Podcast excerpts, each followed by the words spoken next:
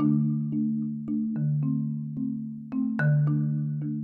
Hello, traders and friends. Welcome back. I'm Elisa Levinson, and this is Are You Green, a daily review of the New York Stock Exchange with top news, top movers, and insights into my personal swing trading.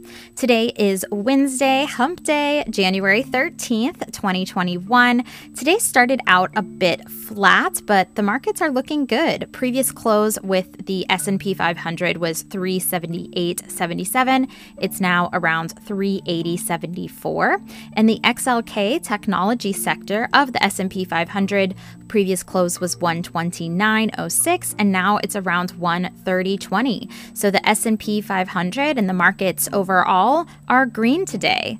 And now the question everybody wants to know, are you green for my personal trading accounts?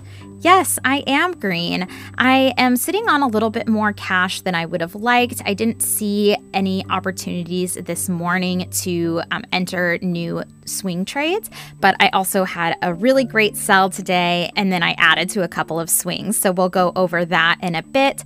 First, we've got some top news to look at, updates around the vaccine, and then I really want to look at Affirm, the IPO that came on the market today looking at Affirm made me realize that I have a indicator on my charts that I would love to talk with you guys about. It's the MACD. So we're going to be going over that as well as the news with Intel, which brings us right into how that news affected our top movers, both up and down today. So stay tuned.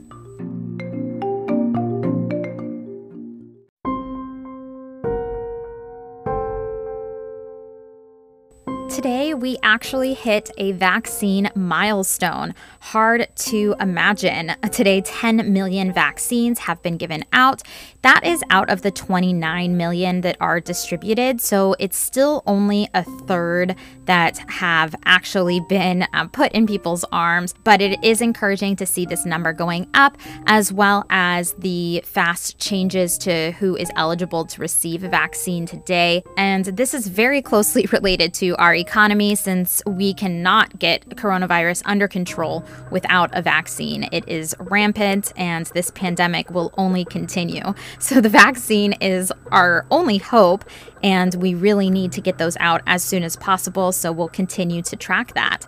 And back in Washington, D.C., the House is officially debating the impeachment of President Trump. And we're just going to have to wait and see how these next couple of weeks go. And of course, I keep on waiting to hear when is Congress going to start looking at more relief for the American citizens talks of a, another stimulus package have just completely quieted, even though the pandemic is raging. So we're just going to have to continue to monitor that situation. But today was an exciting day for Affirm. The ticker is AFRM, and the IPO was originally priced at $49 a share. It opened today at 990, rose to 103. Now I think it's around 98. It's going to be really exciting to watch this IPO over the next week to buy and sell the dips. In order to effectively buy and sell dips, it is really important that you have some type of indicator to forecast a potential reversal. So basically, I don't want to buy when the stock is going to continue to drop and drop and drop. What I want to do is I want to buy right before the trend reverses. And my normal trading strategy is not really applicable for IPOs because it's focused so much on historical data around the quarters and the months with my pivot lines. So for IPOs, I actually keep a very close look at the MACD. This is an indicator, it stands for moving average convergence divergence. That should explain to you why we call it MACD. This is basically giving you two different moving averages, and you can watch these averages move to indicate when a new trend is forming. So, the first line that you would see on this indicator is a MACD line. That is taking the short term EMA and the long term EMA. EMA stands for exponential moving average, by the way. So it's taking both of those into account and graphing that out for us on a moving line. It's very reactive to what's happening in the market. And then we have the signal line, which is also composed of a short term exponential moving average, EMA, and then it takes the MACD average. You don't have to be an expert on these average calculations. All you need to know is how to read this indicator. So you can add this indicator to any charting platform that you currently have. For my charts, I use Thinkorswim, and it's really easy to add there. You just look it up on the list, type in MACD, it will come up. I specifically use the volume weighted MACD so I can also see what the volume is doing at those levels as well. I find that to be helpful. But basically, the graph is going to give you two squiggly lines. I have no other way of explaining it. And I think, you know, if this is something that you have never seen before, take a pen and just do it yourself to understand what this pattern looks like. So what you're going to want to do is you're going to want to take a pen and just draw like a wave, like almost rolling hills. So like up and down and up and down, okay? Then take a different color pen and do the same thing without paying much attention to, you know, where these lines are crossing. Make the second line, you know, sometimes above the hill, sometimes below the hill. Once you have those two lines, you can really look at this basic example on your own page to understand how these lines work. The most important time to focus is when the two lines cross. This is indicating when the markets are possibly changing please remember this is only forecasting potential reversals. It is super helpful because it's forecasting these as soon as possible, but Again, it's just a forecast, it's not an end all be all. However, so many traders do swear by this indicator. So, anyways, back to our squiggly lines. Anytime your first MACD line, anytime that line is crossing above the signal line, that is telling you that the trend is reversing to a bullish market. So that might be an exact time to buy and then the market will go up and you can sell at that point, right? So bullish, that's that's what it's telling you when the MACD crosses above that signal line. The other part to watch is when it's bearish. Well, when you see the MACD line cross and go below the signal, that is an indication that the movement is bearish and that might be a good indicator to sell. So I'll put a link below into a fantastic article from Investopedia that shows you real world examples of how this indicator can help. But basically, I just wanted to share it because it is extremely helpful for trying to spot a trend before it happens, trying to spot the reversal. And although I do prefer my pivot point strategy, if you're trading a newer ticker that doesn't have quarterly numbers, this is the next best thing for me. So I know that got a little bit more into trading, a little bit less into the news, but that's how today has been because a lot of the top movers today were based on a story around Intel. The CEO, Bob Swan, is stepping down and they are having Pat Gelsinger come in as the new CEO. This is very exciting for a couple of reasons. First of all, Bob Swan was supposed to just kind of fill in while they were looking for a CEO. And that instability of their top line leadership has definitely contributed to why the ticker hasn't even fully recovered from the lows that we saw when um, the coronavirus first hit. So everybody's kind of awaiting this. And then another reason why the stock shot up 7.65% is because of Pat Gelsinger specifically. He was the CEO for VMware. He has extensive extensive chip and software knowledge. So everyone was just talking about what a great decision this was for Intel and how it's going to positively affect the company and turn things around. So obviously that's why the market went straight up.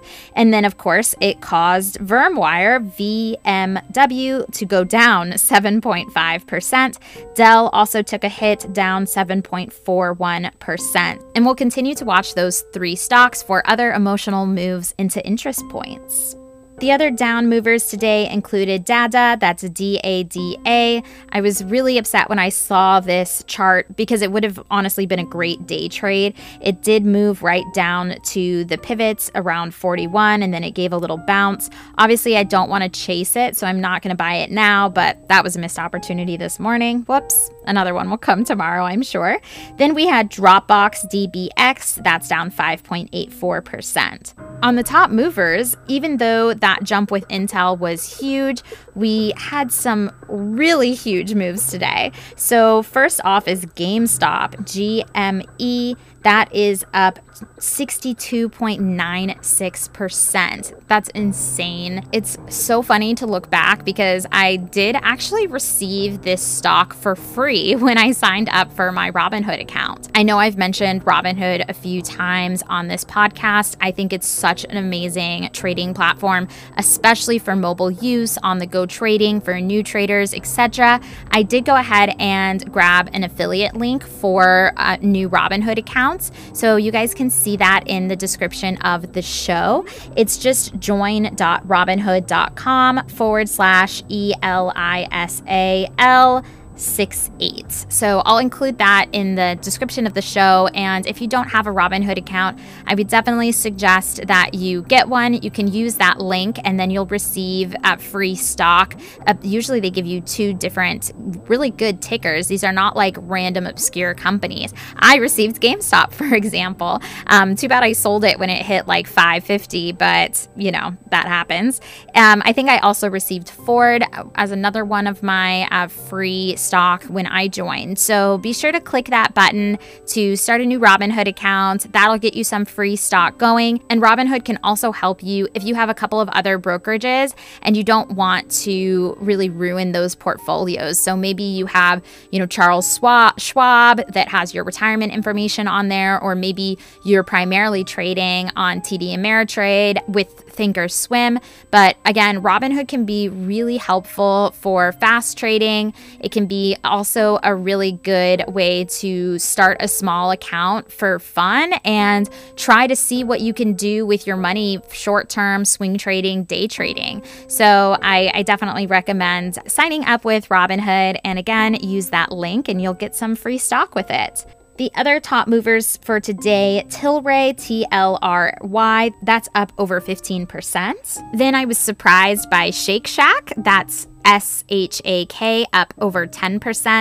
Wayfair, W is the ticker for that, up over 10%. And then Airbnb, A B N B, up 9.9%.